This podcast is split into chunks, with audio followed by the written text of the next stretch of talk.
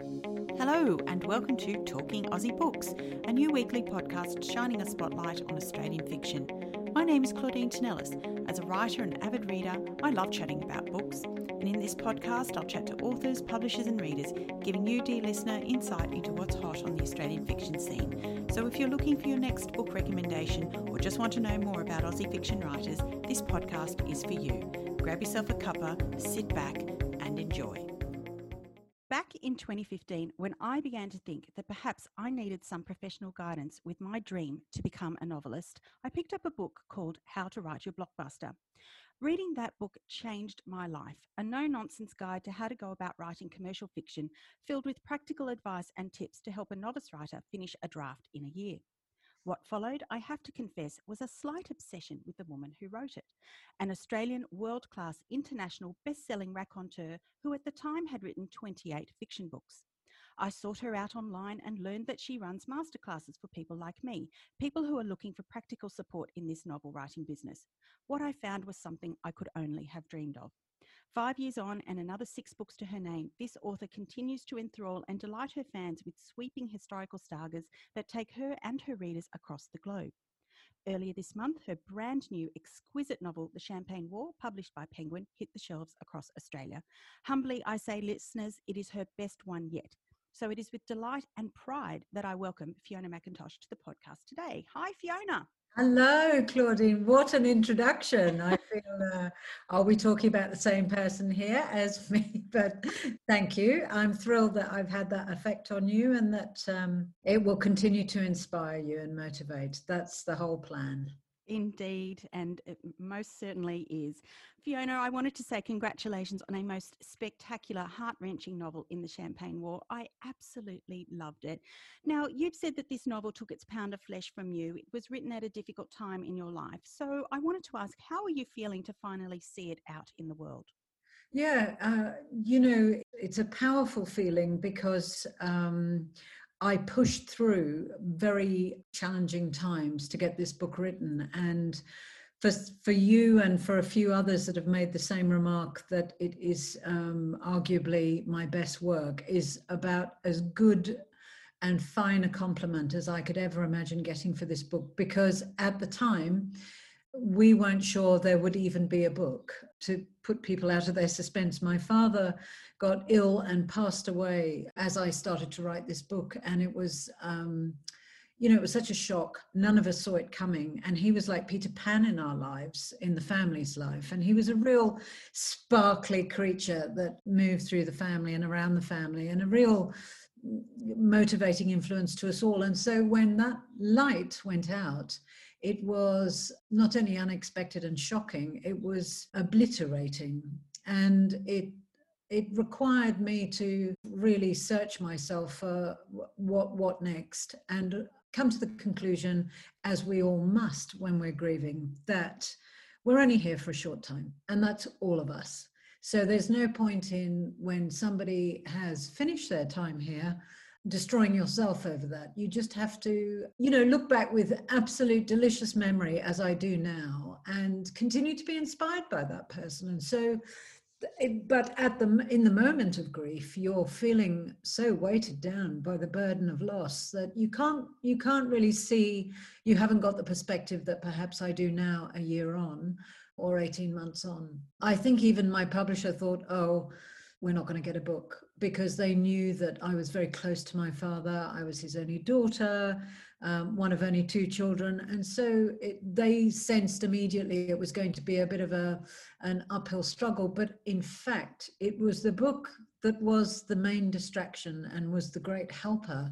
But that didn't make it easy to write. It made it really, really hard work, real struggle to get this story out. And so in that very long way of answering your question to now see it on the shelves and people saying such wonderful things about the story I, i'm truly genuinely pinching myself because you know a year ago I, I couldn't imagine that we would even be at this stage of having a finished story so it's it's an extraordinary thing and i think sometimes our creative pursuits can be um, our salvation. Yes, wise words indeed, Fiona.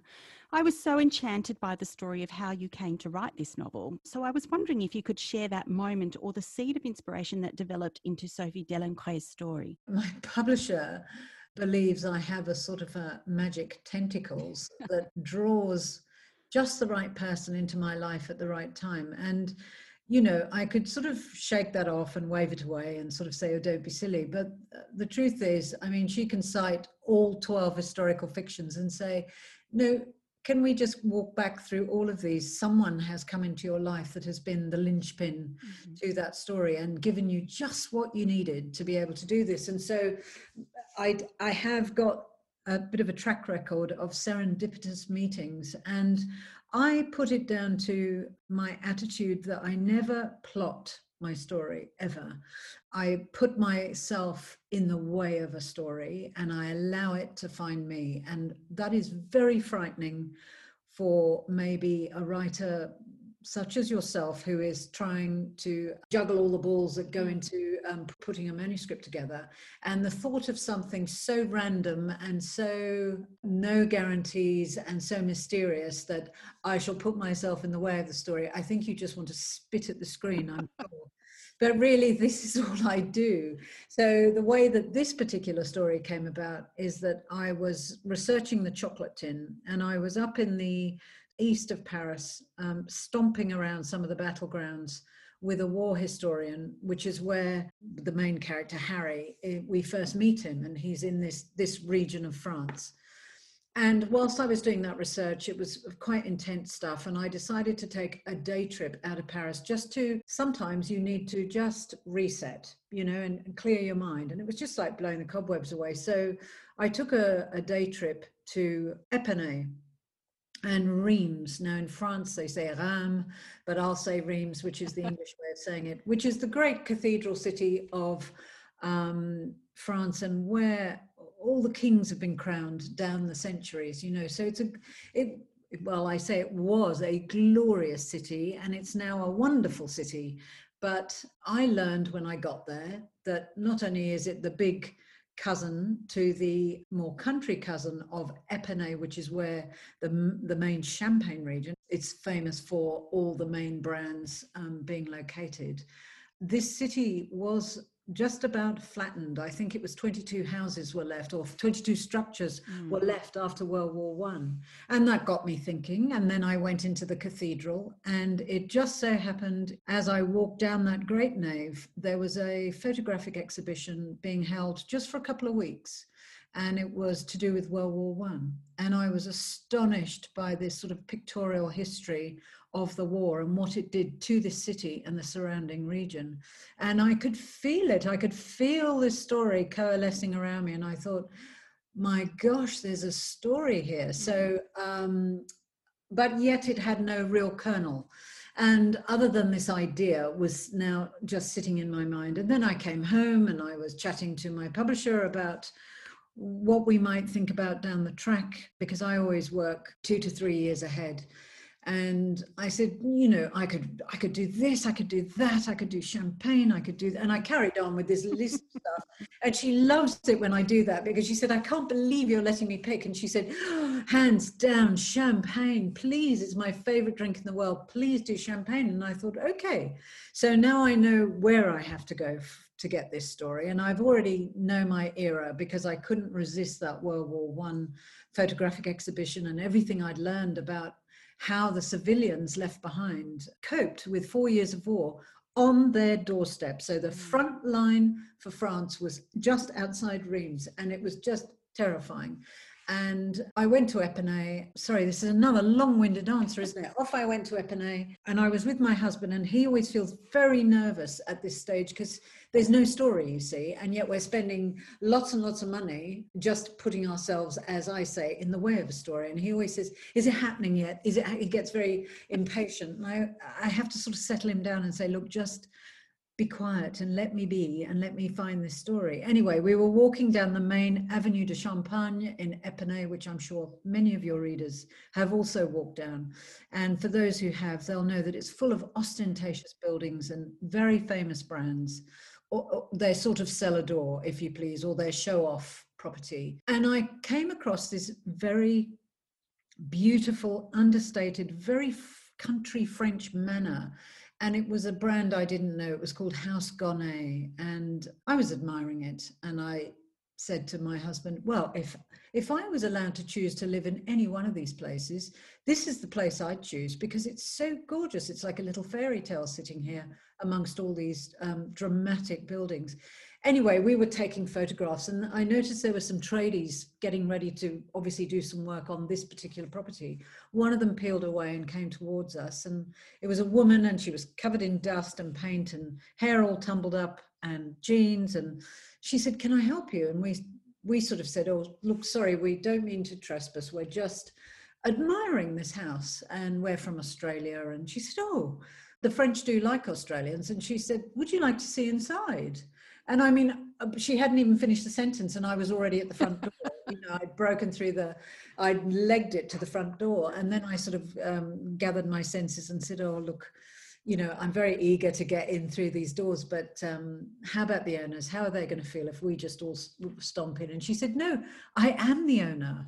And so she took us inside into this glorious house over four or five stories, and and just sat us down, opened a bottle of champagne. It was like 10:30 in the morning, sat Ian in a corner with a bottle of champagne. He you couldn't have got a better deal really and the two of us got chatting and um, the more sophie talked the more i realized that i was meeting my character sophie signolle is her name and she is the daughter of a champagne maker.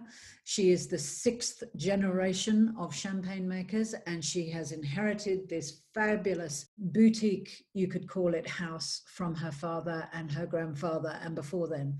And she had a real skill in this area. She learned how to um, tend the vines and, and be a vigneron at his knee, and then she learned at his knee how to make champagne. And she's a widow and she's raised children um, through tough times. And everything she said, everything, I began to fall in love with this girl. I was completely mesmerized by her. And then when she began to talk about making champagne, it was just her passion and the way she spoke about it. I just stopped her and said, Sophie, you are my character.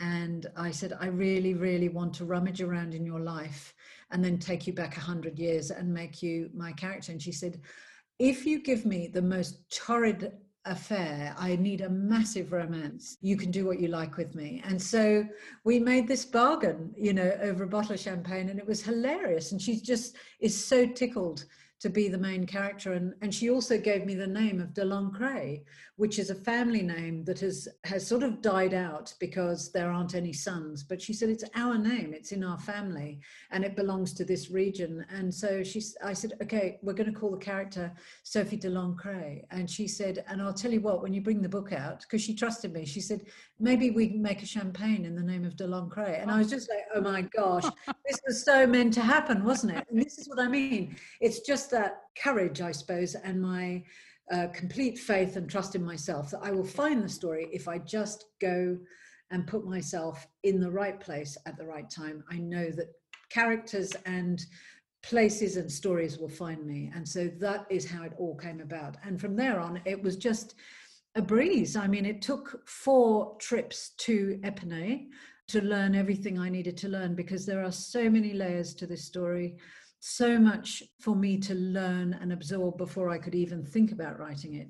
And then on top of that, the death of my father just made it like it felt like Everest. But I had Sophie. I knew I had Sophie all the way down the line. So marvelous tale, absolutely brilliant. So, for those who haven't had the pleasure of reading it like I have, can you tell us a little bit more about the story? I don't want anyone to, th- and thank you for not actually saying um, this beautiful historical romance that you've written, Fiona, because I just.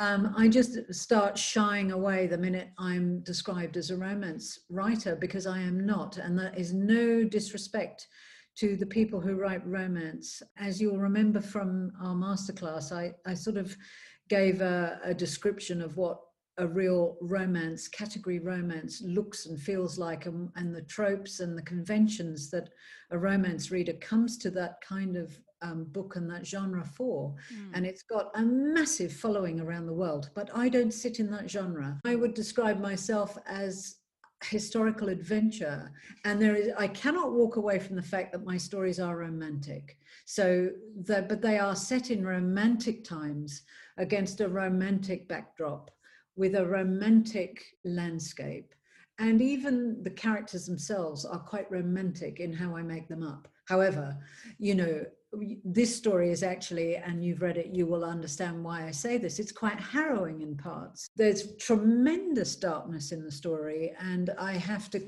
somehow balance that with giving a lot of light as well in the story. And so it's essentially this the, the, there are three main characters, but there are two that we follow very closely are champagne maker, champenoise Sophie Delancre and a British chemist who is a pacifist but joins up for World War One after the first gassing, when the Germans first let rip with chlorine gas and the devastation it wreaks. And he is so horrified that it was made by a chemist and that he might be asked to join in with the big push in Britain to make an even more lethal poison gas. He joins up. He'd rather sit behind a rifle or jump over a, a, a you know a trench top and get mowed down.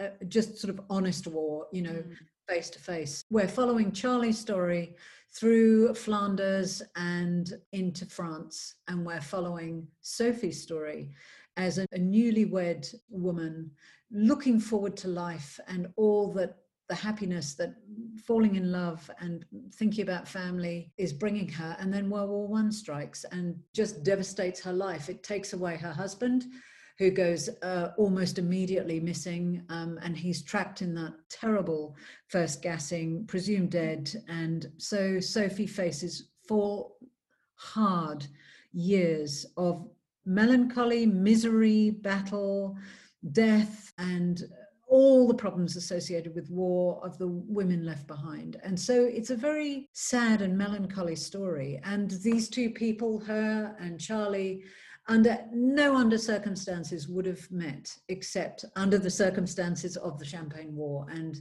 how they meet is rather extraordinary and they build this very strong relationship together that sort of helps one another through the darkest times that's what the story is about but there's great joy in the story when we get into epernay and begin to learn about champagne and those vineyards and i give each grape a personality mm-hmm. to bring romance into the story. Oh, look, it's just a big epic tale, isn't it? And sort of heart wrenching all the way through.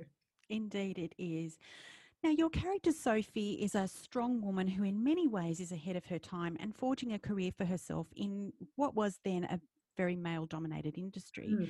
This is a theme that you've explored time and again in your novels, and one of the many reasons, no doubt, why people are drawn to your stories. So, I wanted to ask is this conscious or more serendipitous, do you think? No, it's uh, it's utterly conscious. Mm. Uh, I really wanted to start writing historical fiction back in you know, I'd written all those fantasy stories, and there was about 14 big adult fantasy books with my name on them in all sorts of languages. And all of those fantasy books were really led by men, by male characters, and I loved them. They were all really Mr. Darcy, whether he was in chainmail or screaming in a dungeon. It was it was actually Colin Firth as Mr. Darcy walking around my pages. But I loved writing male characters, and although there were strong women, it was really a male-dominated genre that I was uh, the storytelling was coming from a male point of view. But I noticed that when I wrote female characters. I was writing very strong female characters. They were quite kick ass. They weren't sort of shy, retiring types. And I realized, you know, while I loved writing men, I was obviously really good at writing women from a, a woman's perspective. And so when I moved into historical fiction, I tried to juggle both, and I did uh, Fields of Gold and then The Lavender Keeper and The French Promise had these very strong males plus very strong women. And then I thought, oh, to hell with it. I'm going to just really lean slightly more, make the story, the story's central character. If you had to pick one, it's going to be told more from a woman's perspective. And I've never let go of the men in my story, and I love them. So for Charlie in this story, I absolutely adore him. Mm. And I think all the men who are reading this story, and there are plenty, I've never had so many male readers reading my historical fiction as I have for this. and the and the men are loving both yeah. characters, but they love that there is this very strong bloke in it as well. So I'm perhaps now returning to that more balanced, balancing it up a little bit more. Uh, which I think is probably the most comfortable way to write it. But I can't let go of having a strong female central character because I think I get very bored if women act weak. I get very bored with them and I will kill them in my stories because I can. You know, I'll just get rid of them somehow. I need all my females, if they're leading my stories, to solve their own dilemmas and and to be on the front foot at all times. So yeah, it is a very conscious point of view that I take. I was going to say that we obviously learn about some phenomenal avant garde women in your books, Fiona, but equally you're able to conjure these most marvelous male characters in your historical books. And I think I was going to say, I think I've fallen in love with just about every one of them. Charlie Nash was indeed quite irresistible in, in the Champagne War, but so was Saxon Vickery from the. So he was. Saxon Vickery is probably, he's sort of like the, that right out there, sort of uh, big and golden and Robert Redfordy sort of um, I yes, I do love Saxon, and I also loved Rafe from The Last Dance. I found him a very enigmatic character. Those are the kind of men that I write in my books. They are enigmatic. They are a bit distant. They're not easy to access, and I just like that sort of character who's a bit gruff but has a tenderness about him, particularly with women. I do love that. I will never stop writing that character. As I say, I think it's the same character over and over for my men because I fall in love with them too. And Charlie is very easy to fall in love with because he's so traumatized, isn't he, really, all the way through the book? He's quite a melancholy kind of character. I know everyone in the publishing house was saying, oh, Fiona, did it have to end like this? And I'm trying not to spoil the story, but it's almost like a choice. There's a big choice that has to be made at the end of the book. And I hope everyone will agree that Sophie does, in fact, make the right choice. I don't want to spoil any more there. That's right, absolutely. Now, Sophie Signolle wasn't just the inspiration for your fictional character in the Champagne War, but she actively helped you with some difficulties you encountered while writing, didn't she?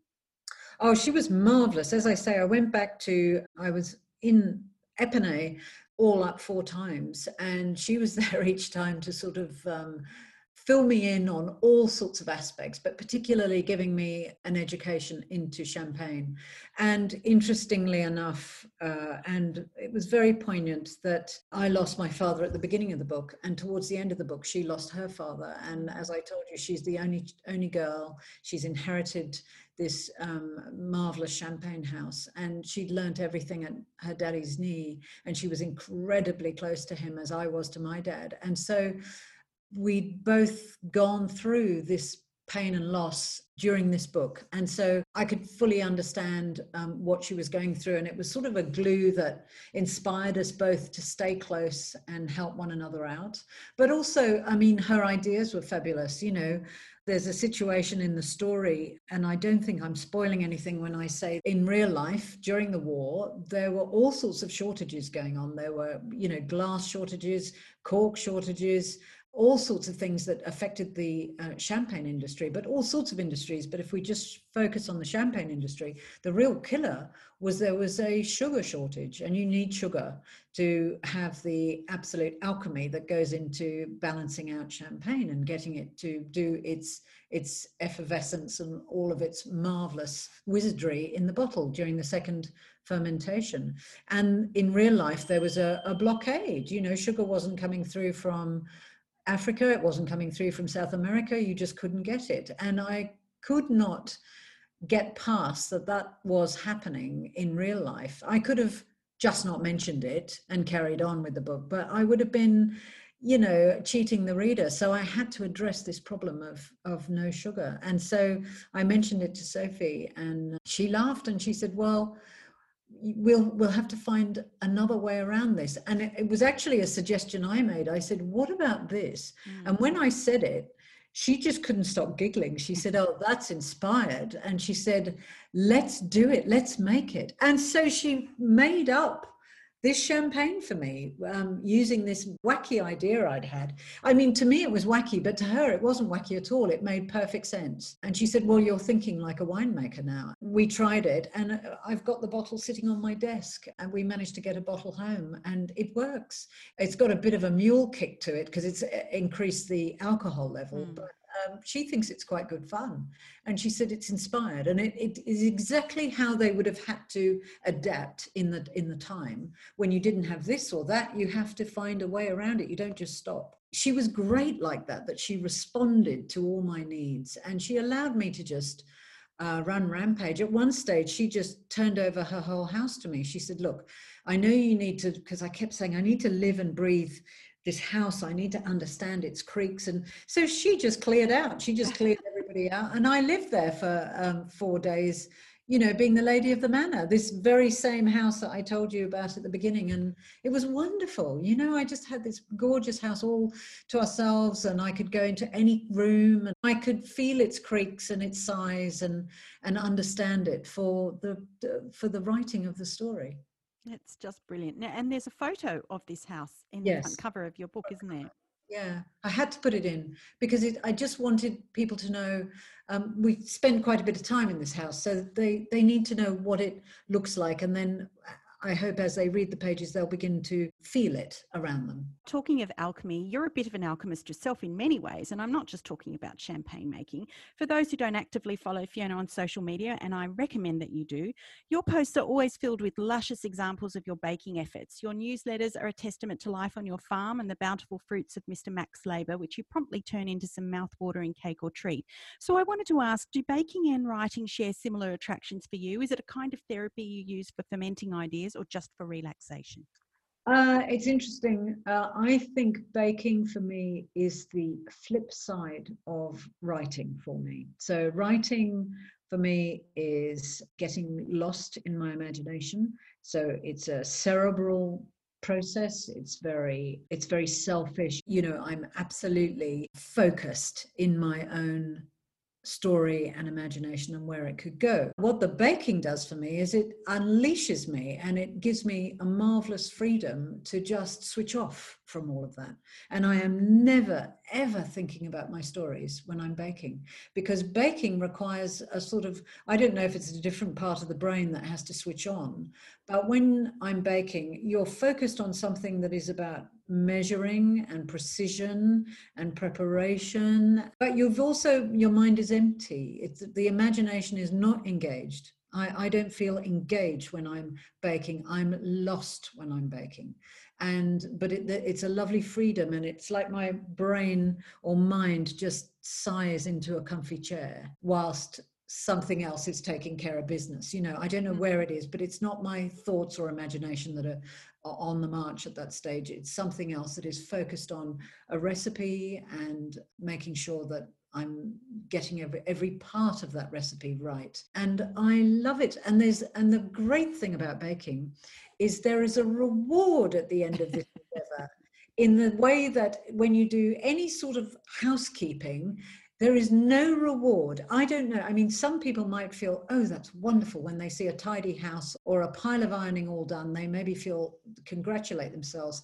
I don't get that kick out of it. I just think it's the most thankless tasks being done and in a minute will be upended by the dog that comes rushing through or, or people. Whereas baking, you get days of pleasure of people telling you how amazing you are because you've given them this delicious treat. And I like that reward at the end of it. Not not so much the thanks, but looking at it and thinking, that really worked and I got that right, or next time I'm going to do this. So, baking for me is a real escape and real zen for my mind, if you like. So, it's the flip of what I'm doing when I'm writing. Oh, very interesting. I've heard you say that the travel restrictions forced upon us by COVID this year have clipped your wings, so to speak. So mm. I wanted to ask, what does that mean for your future books and has this impacted your release for next year? It is a monster devastation for the books that I write. So every book that you know about that I've written, and I think last count it was 38 or 39, something like that, mm. they need overseas because I'm not the writer that writes domestic stories. I'm the writer that promises to armchair readers to a different landscape to take them out of Australia and plonk them down in 1930s India or um, 1960s London or whatever. So that's my shtick. That's what is promised through my books. So it is devastating for me that I can't even leave the country. When this was first happening, I realized I couldn't even leave my own state mm. because I was already beginning to think around May, my gosh, I'm going to have to write an Australian story. And I'd never done one before. And then I realized no, it's not going to be Australian. It's going to have to be South Australian because I can't get out of our own state. Again, it is very easy to start whinging about that and feeling sorry for yourself but the tough get going and i am i am tough on myself and i just thought well you know everyone's in the same boat and you've got to produce a book so get on with it now the good luck that i had on my side is that i was in europe in february and i was working on uh, researching a new book which is called loosely at the moment the spy's wife and it's an interwar years story. So it's set in the 1930s, uh, giving everyone a break from war, and it's set in Britain and Germany. And we had traveled through um, London. I'd been up to Yorkshire and done some research, and and then we went to I don't know Lithuania. Um, because I wanted to meet my publisher there. So we're having a grand old time. But it was as we get, got into Lithuania, we began to realize this thing about COVID that was apparently from China was beginning to have some effect. You know, it was beginning to creep across the world. And we were beginning to think we need to be a bit careful here. And then our next stop was Germany. And we scooted around. I was doing a recce. I wasn't doing really deep research. I was doing a recce, looking at the cities of Berlin, uh, Munich, and Nuremberg, and thinking, all right, those that's my triangle that I'll work in, and this is the sort of feeling that I need to get. And then, you know, things were getting serious, and we thought we need to get out. And so we got out of Germany and as we i just managed to drag my huge bottom in through the doors before australia closed its gates. It was it was that close. We just skidded in. Fortunately i've got that. And so i can write next year's book i think 60000 words into it now and i'm i'm okay i've i've got enough material so 2021 is safe it's 2022 that is the real problem for me and uh, i had a marvelous story absolutely without doubt the most exciting for me story that I was ever going to research. And there were a lot of people around the world offering help. Um, and they were coming from Britain, they were coming from America, they were coming from all over. It was just going to be brilliant. But I needed to get to about four different countries. And um, it was a very ambitious project. And I know my publisher was just really excited about it but there's no way I'm, I'm going to be able to do it. No way. Even if I left tomorrow, it's already too late, if you know what I mean. I, I need at least two full years to research. So it's it's not enough time. We're going to put that book forward to 2023 and i'll slot in a south australian story that i've begun the research for. And quite like i'm surprised. I thought i was going to really my shoulders were going to be droopy as i was researching it but i've actually got quite excited about it and i know my publisher is deliriously happy. Uh-huh. now that i've sort of thrown a loose storyline together they just they're just so thrilled with what is shaping. And so I'm pretty um, upbeat based on all their joy. And certainly the audience has said, Oh, we can't wait for you to write an Australian story. And I've all, always steered clear because I think I was born on the other side of the world and I tend to feel that easier. I think when you're born in a place, all the Australians born here, they really feel Australia in their in their DNA. Whereas I tend to feel you know britain and europe in my dna yeah. so i've steered clear of being presumptuous enough to write an australian story but now i'm i'm cornered and um, like a caged animal i have to respond. So that's what i'm doing. Uh, south australian story. Well that sounds very exciting. It is it is.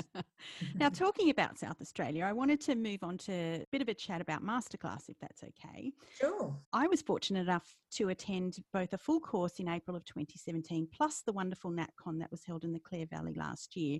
And as I said in my introduction, finding you and your masterclasses was a gift. I've been able to connect with a large community of writers who are chasing the same dream, many of whom have already found incredible success with major publishers here in Australia.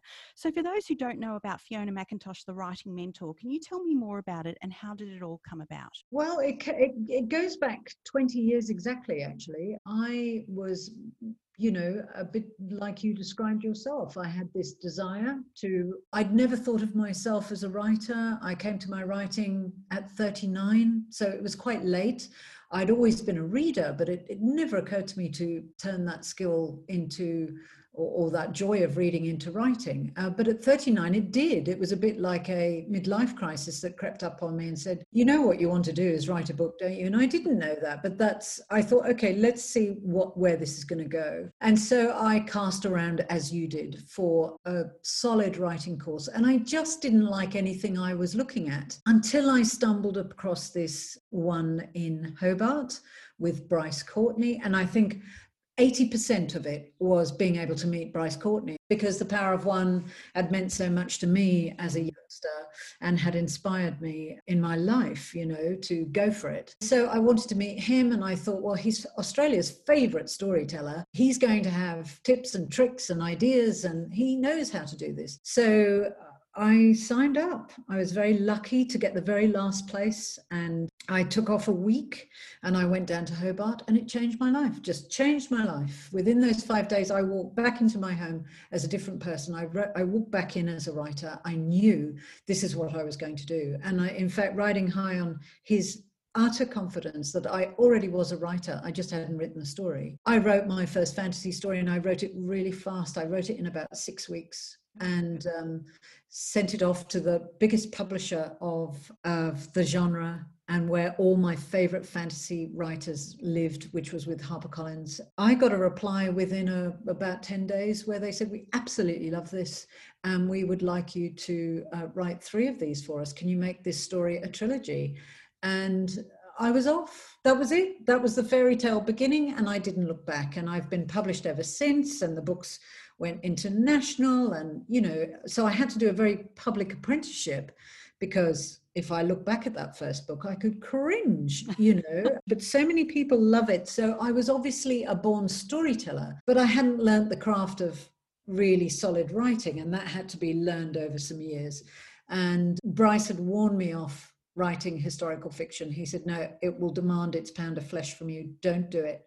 Wait until you know how to write books. And I didn't really understand it at the time, but 10 years later, I absolutely understood what he was talking about. And that's when I decided I would start writing historical fiction. Anyway, it was in 2012, Bryce was uh, very, very ill, gravely ill, in fact. And he contacted me and said, I'm going to need your help. Um, I'm going to have one last masterclass, and I'd love it if you'd come in for a day and just spend an hour with these people and and and inspire them because I'd love to point to you and say, you know, Fiona's my great success story. She she paid attention in class, she did what I asked her to do, and here she is, you know, flying along. And so he said, uh, darling, you know I'm dying, don't you? And I didn't know that, and it was really like such a punch in the guts. And so I couldn't say no, and so I flew to Canberra. And when I got there, I realized he, he wasn't joking. He looked so, so ill. And I remember saying to him, Bryce, how are you going to do this? It's, it's five days and you look like you're going to fall over. I said, How are you going to run this class? And he said, I'm not going to, darling, you are. So he'd got me there rather cheekily on the pretext of, you know, just spending an hour on the ground. But I spent much longer and I I was there out the front, strutting my funky stuff, as we say. And I, I, by then I'd been writing for, you know, 13 years and I had something to say about it. He was very impressed with how I conducted myself because he said, You're so ruthless, Fiona. He said, you're not at all nice, are you? When you're and I, because you know how I begin masterclass, and I am quite in your face, aren't I? And and I sort of tear down all the dreamy stuff and put it in front of you all and say this is what it is about, and then I build you all back up again, and and so it, it is that process. And he just loved it, and at the end of it, he said. I'm passing the baton. And he just said to me, I need you to keep doing this after I've gone. And I said, Oh, Bryce, no, I don't, I'm not a teacher. I'm not. He said, You need to do this. This is something you should be doing for the people behind you because you can make a difference. And so I gave him my word that I would do at least one, but one became two because it kept filling the masterclass keeps filling so quickly. And so here we are in, in 2020, and all the masterclasses in 2021 are chock a block, and 2022 is already half full. So oh, if I have dream uh, thoughts of not dreams, but thoughts of ever not doing it, I can't because it fills ahead of me, you see. And this year alone, we've had five lovely dreamers, five newbies who just had the dream and they've been picked up by major publishers in this country and all offered significant contracts and they'll all be on debut next year in 21 2021 and 2022 and it's beyond exciting. I'm seeing their advanced proofs come through onto my desk and i think wow there's katie or there's tanya or there's you know it's just amazing that i remember sitting with them and sort of saying now how are we going to approach this? And so it's it's just it's a real reward and it inspires me to be honest. Um, masterclass inspires me so it, it works both ways. And we've now got about 400 in our community and they're all great people. They're not there to tear each other down. They're there to build each other up aren't they? You know from the gang that they're very nourishing and i love that. I wouldn't tolerate it any other way. Well i love it too and i can certainly attest to the power of this program. So for anyone out there who might be interested in investing in their writing writing careers in this way, where can they find out more? Well, they're very welcome to go to my website, which is very simply www.fionamcintosh.com. You can just click through into the masterclass and read about it. You know, do some homework and find out if this feels like you.